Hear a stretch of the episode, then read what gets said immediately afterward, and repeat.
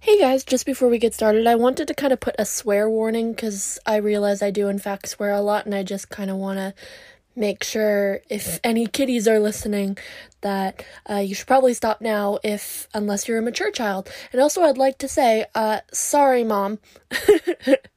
Let's get started with the episode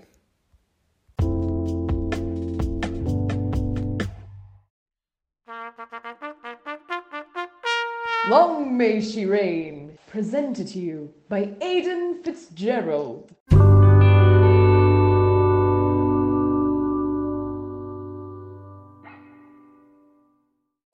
Hey guys, welcome back to the Long May Reign podcast. I'm Aiden. I'm your host for this podcast. Now, I want you guys to just pretend that I opened my soda in front of the mic because I was going to do that and then I forgot and already opened it before I started recording. So, uh, oops. anyway, um, welcome you guys to the very last episode of season four. It's been a roller coaster ride, guys, hasn't it? It's been beautiful, right? Sort of. Um, although I do have to make a rather sad announcement.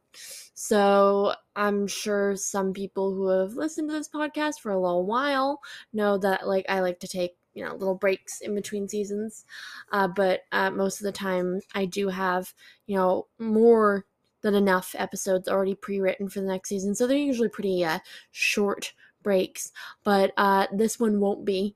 Now, uh, this season is kind of ending in a in a weird part of my academic year, um, where I have a lot of work to do, especially in October. God in Christ, I have a lot of work to do this month.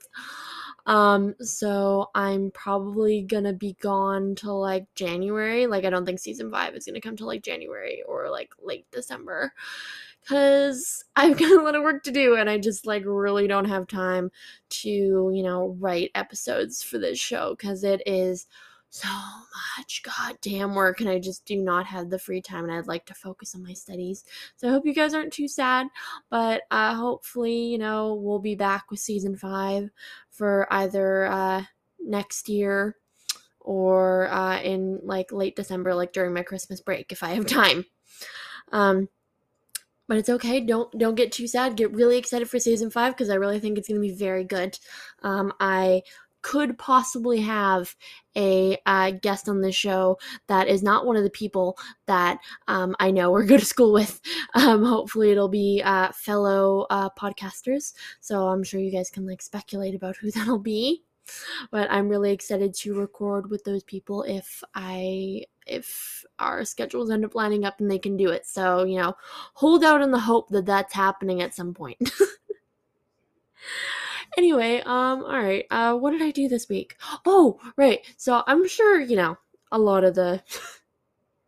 According to my demographics, a decent amount of you guys are uh, my age or uh, millennials, so I'm sure most of you are on TikTok like everyone else is. And uh, there's been this thing on TikTok where uh, people have been pointing out that Old Navy is selling a flannel that looks exactly like the jacket Taylor Swift wore in uh, the Evermore cover art. And uh, I, a long time Swifty, decided to go to Old Navy and purchase one. So now I have one. Uh, perhaps you shall get some photos of it because it is a it's a very nice flannel and I do love it. And I don't own many orange things, and it is moderately orange, and I love it. Anyway, enough about that. Let's get into the topic of today's episode. Today we are talking about Lucrezia Borgia. You can't see it, but I'm doing the little Italian hand things. now, you may have heard of her, you may not have. I know I first heard about her from watching uh, both Netflix's and uh, Showtime channel's versions of uh, TV show about her family, the Borgias. Uh, that's how I was first exposed to the idea of her as a person. Uh, since then, I've done a lot more research, and uh, let's just say they definitely paint her as a character. char-. That's not how you say that word. Character. You guys know what I mean. She's she's definitely a lot more of a different person when you read about her versus how she's portrayed in media. Uh, she gets, you know, the murder accusations, poison accusations, various incest accusations that are not true at all. So I'm really excited to dive into her because she's a fairly interesting person beyond, you know, all the gossip and crap that's been said about her for like what, like the last 500 years. And I really hope you guys are excited to hear her story too. So let's get into it. Okay, ladies and gentlemen, now Lucrezia Borgia was born on the 18th of April, 1480, in the city of Rome to, at the time, Cardinal Rodrigo Borgia and his mistress, Vannozza de Catanei. I think that's how you pronounce that. Probably not. Now, with Lucrezia being born April 18th, that makes her an Aries, which honestly makes so much sense for her because Aries are, you know, passionate and motivated and hard headed people, uh, which, you know, also makes sense because I, I, believe that isn't the Aries uh, symbol a ram? Like, is that a thing? Anyway, I think that fits Lucrezia very well because even if she wasn't nearly as scheming as history tends to make her out to be, um, I think she was definitely uh, ambitious and passionate and, you know, just hard headed. You kind of had to be to live in the Italian Renaissance, just saying. Um, also, in a bit of irony, the only other, as far as I as far as I'm aware, the only other Aries woman I've done in this show is Catherine de Medici, who is, you know, a fellow Italian who gets a bad reputation for her ambition and, you know, just, you know, being a woman. now that we got that out of the way, let's learn a bit about Lucrezia's family, the Borgias. Now, despite the fact that the Borgias are a very well known Italian family, they weren't actually Italian. Uh, the Borgias are actually a Spanish family from the Kingdom of Aragon, and the only reason they ended up in Italy was because of uh, Lucrezia's great uncle, Alphonse, who, after uh, serving as a law professor and a diplomat, he was elected as Pope Calixtus III and came to Italy along with his entire family, including uh, his wee nephew, Rodrigo Borgia, who uh, Pope Calixtus ended up appointing as a cardinal.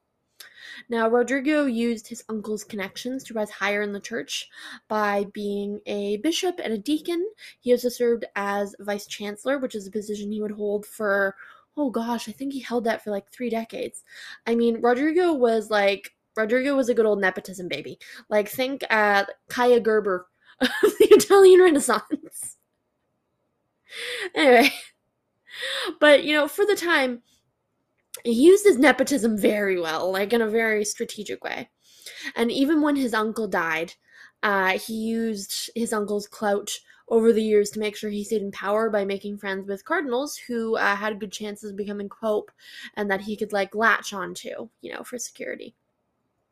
Now, when these men that he became friends with did become pope, they showered him with gifts and appointments, which worked, you know, pretty well for his entire career of basically being like a giant leech.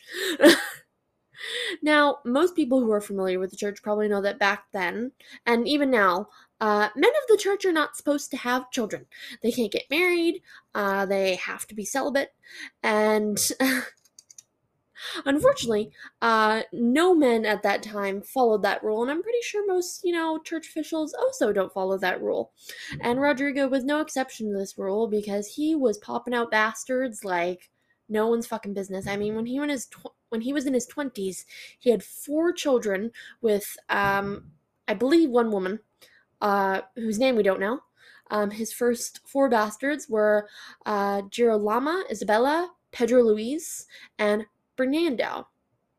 However, his favorite children were Lucrezia and her siblings that he had with their mother, Venanzia. Now, uh, we think Venanzia was born in 1442, so she was about 10 years younger than Rodrigo, which, you know, isn't a terrible age gap. Um, anyway, she was from a pretty middle class Italian family and moved to Rome as a teenager, and she ended up managing several inns that I believe originally belonged to her father. Uh, and she was doing this, and that's how she ended up becoming Rodrigo's mistress. Uh, she met him and had an affair with him. Um, I believe they actually met through a different cardinal who was named uh, Giuliano della Rovere, who actually, ironically, also became a pope. So they ended up meeting through like that affair that she was having with a whole nother cardinal. So it seems like she has a type. She seems to have a type for men who are cardinals who eventually become popes. Anyway, um, she was about uh, 24 when they met. So Rodrigo was like 34. And um, she became his like absolute favorite mistress. Like he was genuinely like really in love with her. And together they had Lucrezia's older brother Juan, her older brother Cesare, herself, and her little brother uh, Geoffrey. Although um, I've read some things that say that Rodrigo wasn't convinced that uh, youngest son Geoffrey was actually his. So like maybe Geoffrey is actually Lucrezia's half brother. We don't really know. Anyway, in about 1473, to protect Venanzia's reputation, Rodrigo arranged for her to marry uh, Domenico d'Angelo, who was basically like a clerk in the church. Uh, he was, you know, fairly well placed. He had a good job and, you know, a house. So Venanzia's marriage to him wasn't like a, a raw deal in this. Now, for the first few years of Lucrezia's life, she would have been told that Dom- Domenico was her father, when in reality, you know, he was actually her stepfather. And I believe she was told Rodrigo was her uncle. But as uh, Lucrezia grew up and Rodrigo gained more power, Lucrezia would definitely enter the spotlight and eventually find out who her actual father is. Now, even though Rodrigo couldn't officially recognize his children, he took a huge interest in Lucrezia and her, uh, you know, brothers' lives and wanted to make sure they had first-class education and a very comfortable upbringing, as you know they deserved. Now, Lucrezia's upbringing would happen in the home of her Orsini cousins, and um, in the uh, I don't know how to pronounce this, in the Piazza Piazza de Merlo, which was a building adjacent to her father's residence, so that he could, you know, come in and check up on his kids every day. And I actually think it's really awesome that Rodrigo was like actively interested in making sure that her and her brothers were doing okay, which is actually very different from her mom's approach, which was very, um, dare I say, lazy. Um, her mom was pretty disinterested in her children and just kind of let them you know, do their thing. She never really saw them, which I'm sure gave Lucrezia like heaps of mommy issues. Like you, usually in this time period, if a guy is fathering a whole bunch of bastards, he's usually not interested in them, and it's usually the mom taking care of them. But like Lucrezia's mom just did not give two giant fucks about her kids. She was like, oh, you know, they're getting fed and they're getting taken care of. What do I really need to do? Anyway. Lucrezia got a world class education fit for an upper class Italian noblewoman, which, you know, by blood she kind of was. Uh, she was fluent in Spanish, Catalan, which is a Spanish offshoot, it's spoken in Castile. Uh, she spoke Italian and French, and she could read in Latin and Greek, but she couldn't speak in Latin and Greek, which is kind of funny.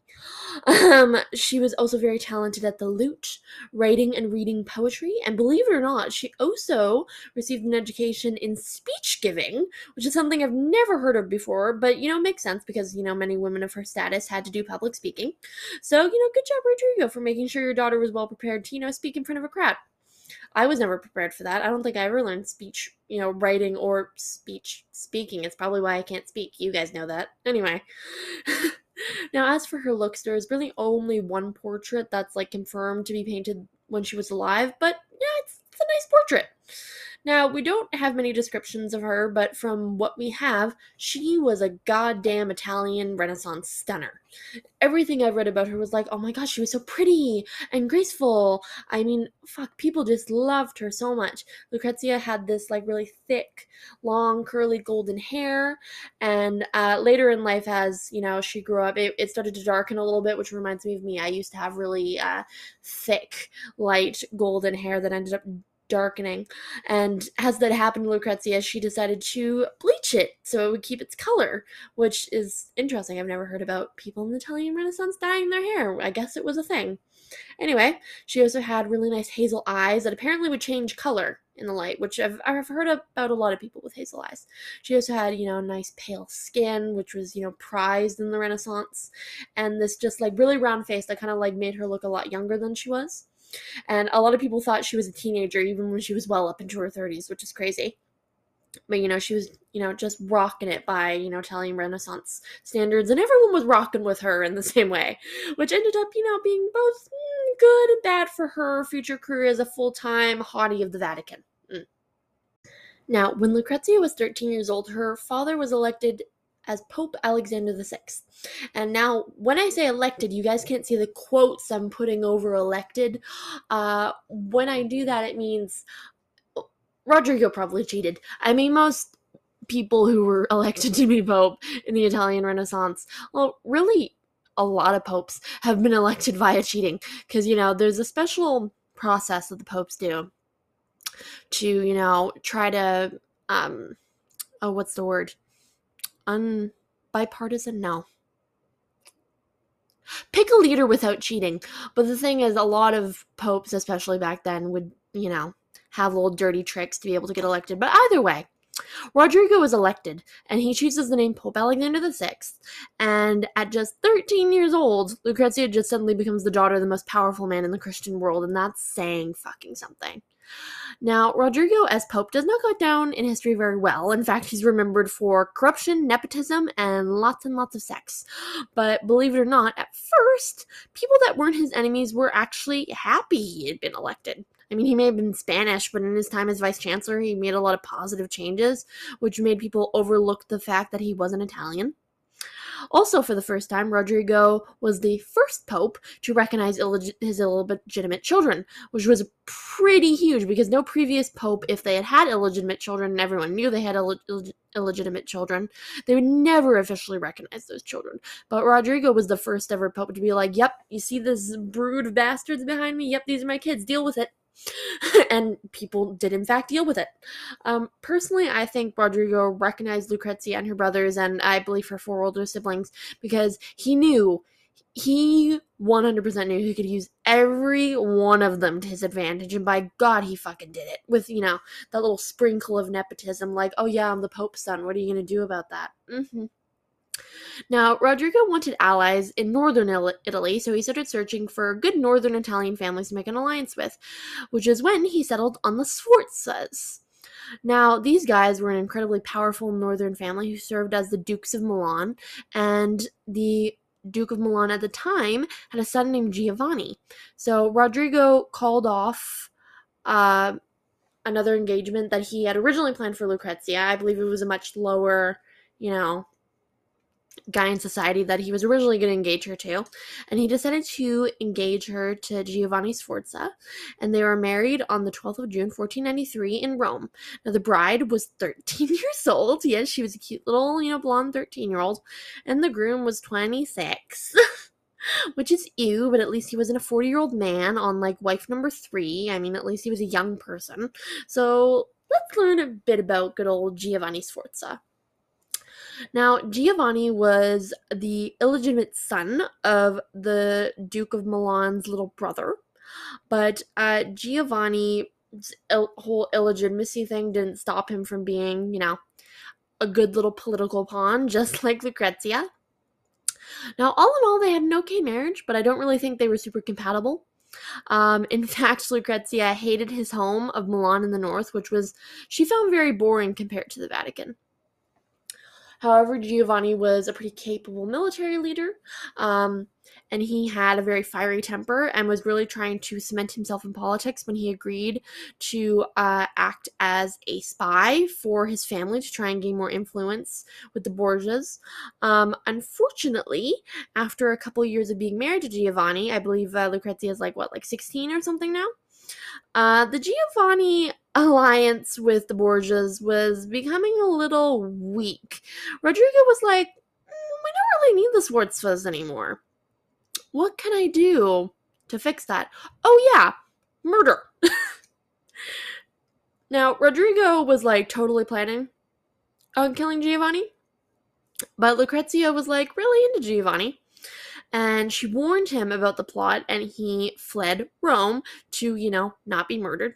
Now, eventually the Sforzas were able to convince Rodrigo that Giovanni would sign an annulment, which was basically like, you know, an Italian Renaissance divorce, but Giovanni refused to sign the documents to end his marriage uh, to Lucrezia.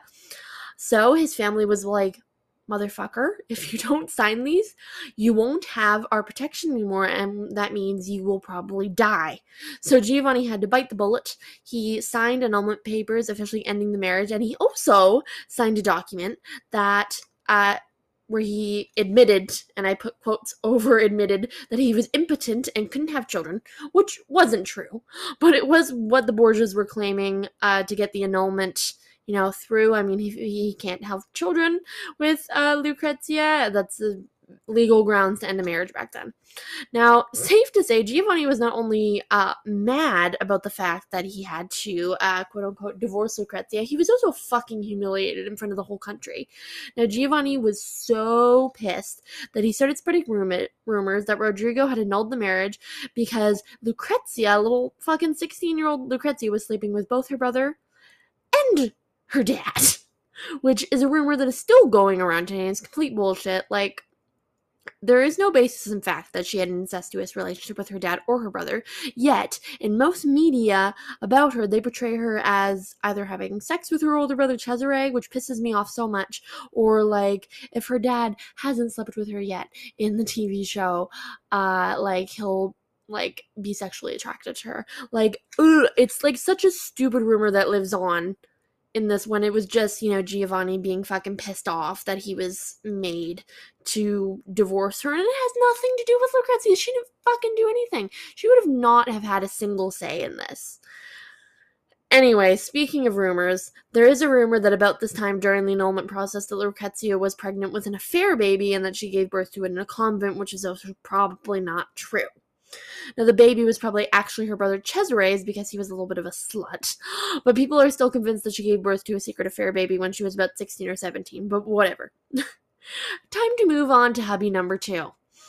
Now, in 1498, when Lucrezia was 18, about two years off her last marriage, her father made a second double political marriage. Now, Lucrezia married the illegitimate son of the King of Naples, Alfonso, and her little brother Geoffrey married Alfonso's sister, Sancha. Now, the bride was 18 and the groom was 17, so not only were they close in age, but this marriage was much better for Lucrezia than her first one because, well, I mean, she's a year older than him, so at least that gives her a little bit of an advantage. And also, I just like Alfonso, so let's get to know husband number two. Now, Alfonso received a thorough education in the humanities despite his illegitimacy. Um, his first tutor was this guy named Giuliano Mejio, who was then followed by the Florentine poet uh, Raphael Bellodini, um, who was also called Raphael the Blind because he was blind. Um, and from an early age, Alfonso was involved in uh, the crisis that hit the Aragonese dynasty of Naples. Now, in 1495, during the French occupation, um, Alfonso's father uh, fled and um, later died in Sicily. Now, Alfonso, uh, age 14, fought for the return to the throne of uh, to sorry to his half brother Ferdinand, who ended up becoming king of Naples in 1495. But uh, unfortunately, Ferdinand died one year later.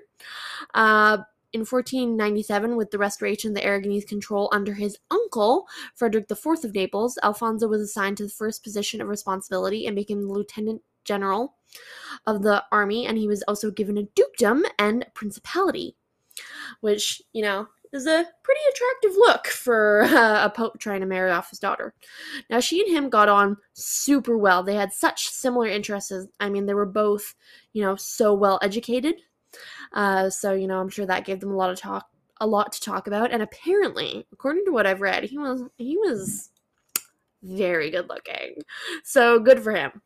Now, also during Lucrezia's marriage, her father appointed her rather than her husband as governor of the town of Spoleto, which was a huge shock to me when I read that.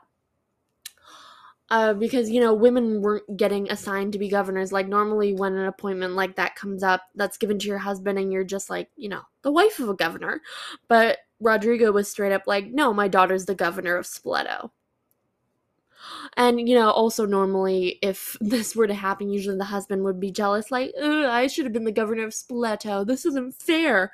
But Alfonso was like, Go, hun. I love you so much. Go, Lucrezia. So we love Alfonso for that. Now, almost immediately after they got married, Lucrezia gave birth to her first baby within like a year. Uh, it was a little boy that they named Rodrigo. Of course, they did. Um, he was born on November 1st, 1499. Uh, but soon enough, after the birth of her son Rodrigo, Lucrezia's happiness was about to get ruined by her dad's politics, as, you know, is this is going to become a theme in her story. Now, at this time, Lucrezia's father wanted to make more alliances with the French and was less interested in being friends with Naples. So, uh, once again, he was going to try and assassinate his daughter's husband. Now, on the evening of the 15th of July 1500, at the top of the steps before St. Peter's Basilica's entrance, Alfonso was attacked by hired killers and was stabbed in the head, right arm, and the leg. Now, miraculously, he fucking survived this and was taken to his and Lucrezia's home in Rome to be treated by doctors. Now, Lucrezia and Alfonso's uh, sister Sancha nursed him, but a month later, in the middle of the night, the assassins came back to strangle him and he died. Now, Lucrezia was absolutely devastated. She had loved him so fucking much, and she knew exactly why he had been murdered. Like she there was no doubt in her fucking mind that this was her dad's fault. But it was only about to get worse. While her dad was shopping for husband number 3, uh, in order to appear, you know, like a virgin even though she wasn't, Lucrezia had to abandon her son Rodrigo to be taken care of in Naples. And unfortunately, poor little baby Rodrigo would end up, would end up dying of disease at 12 and she would literally never see him again after that, which is so sad. Ugh it hurts. Now, before we move on to hubby number three, I have to mention that post her second marriage, it's about this time when Lucrezia starts to get the reputation of being a poisoner and a murderer. Now, we pretty much have little to no proof that Lucrezia was poisoning anyone. However, her father's enemies were spreading rumors that Lucrezia would store toxic substances in a ring that she wore, which wasn't true. But it's actually kind of fun to think about. Like, like oh i can't remember the name of the person but there's like another lady that i might end up doing an episode on probably not a full episode maybe a side episode. There was this lady in the italian renaissance i think who um, would uh, give women poison to poison their abusive husbands. It's kind of giving me the same vibe.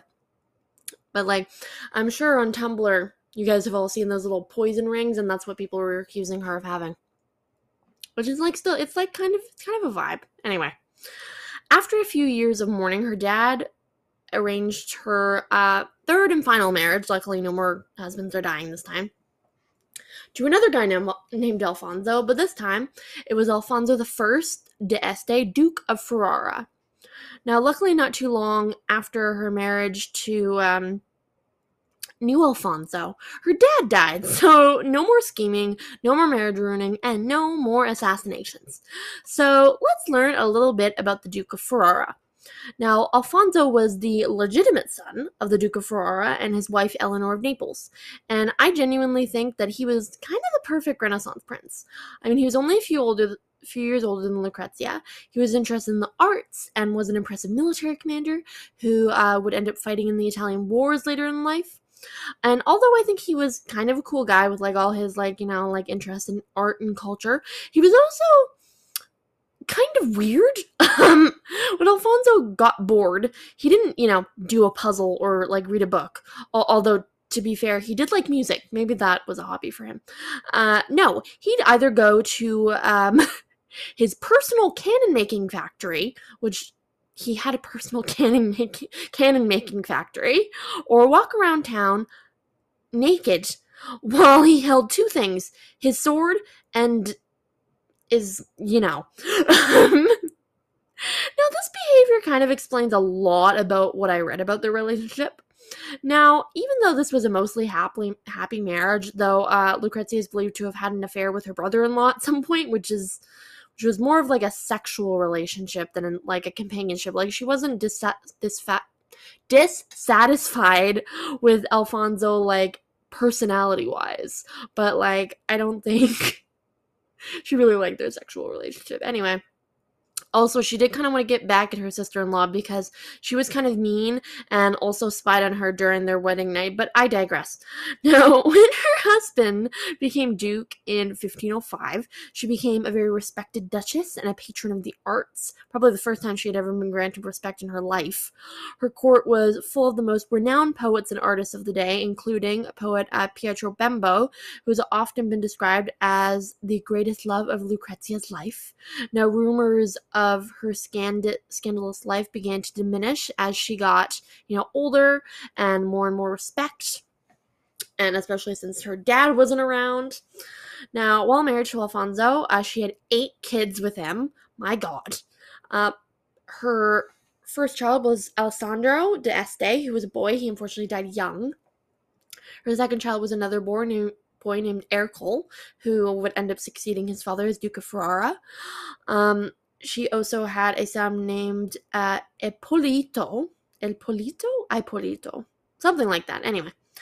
Um, she also had another son, son named Alessandro again, who also died young. I think she should really stop naming her sons Al- Alessandro.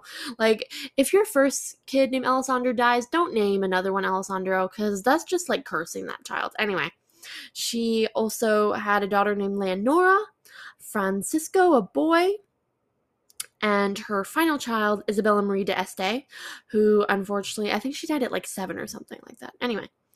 Now, although Lucrezia wasn't the biggest fan of the North, that's where Ferrara was, unfortunately. I think it really reminded her of her first marriage. Uh, she played an active role in the defense of her new home, Ferrara. Now, in 1510, Pope Julius II excommunicated Alfonso as part of his plans to add Ferrara to the Papal States. Now, the city was placed under um, indirect banning in the participation of rites and sacraments, which basically means that, like, you couldn't, like, like, um, uh, priests couldn't perform rites and sacraments, which is a huge thing if you're super, super Catholic. Now, Lucrezia was praised at this time for her courage and calm during the crisis. Uh, she entertained the French troops who had come to Ferrara's aid, and she ended up pawning a lot of her jewels to raise money for Ferrara's defense so it wouldn't have to be taken out of the tax money from the people. Uh, although, despite this, uh, she was kind of uh, vilified for her cruelty during the war. Now, Lucrezia showed, however, Lucrezia showed her uh, merciful side by refusing her husband's orders to torture arrested men. Now, in 1512, Lucrezia would have unfortunately learned of the untimely death of her 12 year old son, Rodrigo, who she hadn't seen since he was a baby. Um, she, after her son's death, she ran away to a convent for a while. She was really overwhelmed by grief because, you know, her son Rodrigo was like the only connection she had to her second husband, who she really, really loved. And uh, even when she came back from the convent, she lived a more pious and withdrawn life and was heavily dedicated to God. Not to mention, she ended up gaining uh, weight uh, in her mid 30s. Um, it was just a really really sad time for her. I really wish she had gotten to raise her son. I think she i think she had actually spent several years trying to petition the court to like have her son legally given back to her but like her dad had like you know put an iron tight sort of legal fence around her son. And it's just so sad she didn't get to see it. I wonder if he would have died at all if he had been under her care. Anyway in 1519, Lucrezia, at the time, had given birth to her last child, Isabella, who she ironically named after the sister in law she didn't really like, Isabella d'Este. which I, I know I said they were at odds when they met, which was true because Isabella totally spied on them. Uh, spied on her brother and her when when they were having sex for the first time. Anyway, also Despite this, Isabella is actually a pretty cool lady. I hope I get to do an episode on her sometime because Isabella d'Este is kind of fun to read about. Anyway, uh, Lucrezia had always struggled with pregnancy, and the birth of her last daughter, Isabella, had gotten her really sick. And unfortunately, Lucrezia died on June 24th, 1519, at the age of 39. She wasn't even 40 when she fucking died. Her husband and her children heavily mourned her, and she was buried at the convent of Corpus Domini. Now, pretty much all of Lucrezia's kids became impressive people after she died. Her sons became politicians and dukes, and one of her daughters, Lorena, became a nun and a composer. So, go Lucrezia Borgia's kids. We'll end up talking about them some other time because um, uh, one of Lucrezia's future daughter-in-laws, Renee, is fairly interesting. So we'll we'll get into Lucrezia's kids some other day. So you know, just wait for that. Okay, getting on to legacy. Now, Lucrezia definitely gets the short end of the stick when it comes to, you know, how history views her. Despite being a very impressive politician, administrator, and duchess, many people tend to focus on the unproven rumors about her, which is so not cool because she was so fucking impressive. Like, do you really think anyone would focus on this shit if she was a man? Like, really. Lucrezia had a very sad and complicated life. Her reputation has always swung between dangerous femme fatale to a pawn used by men to get what they wanted. to be honest, she was probably both ambitious and upon her own life which is so sad. Now, thank you guys so much for joining me on this week's episode. Um, I hope you guys are excited for season five, and I will try to get it to you hopefully in January, maybe in December. But I hope you guys are excited. I love you guys. I will see you in a couple months. Goodbye. Hey guys, thanks for listening. If you have any suggestions for topics, you can just DM me on Twitter at longmationrain2. The N at the end of rain is replaced with a 2 instead. Instead, I'm also available on Apple Podcasts, Spotify, Google Podcasts, Anchor, and like a whole bunch of other stuff. Uh, don't forget to rate and review this podcast on all those platforms. It really actually does help the show so much and it will help me grow my audience. So I would absolutely appreciate it if you guys could do that. All right, uh, bye.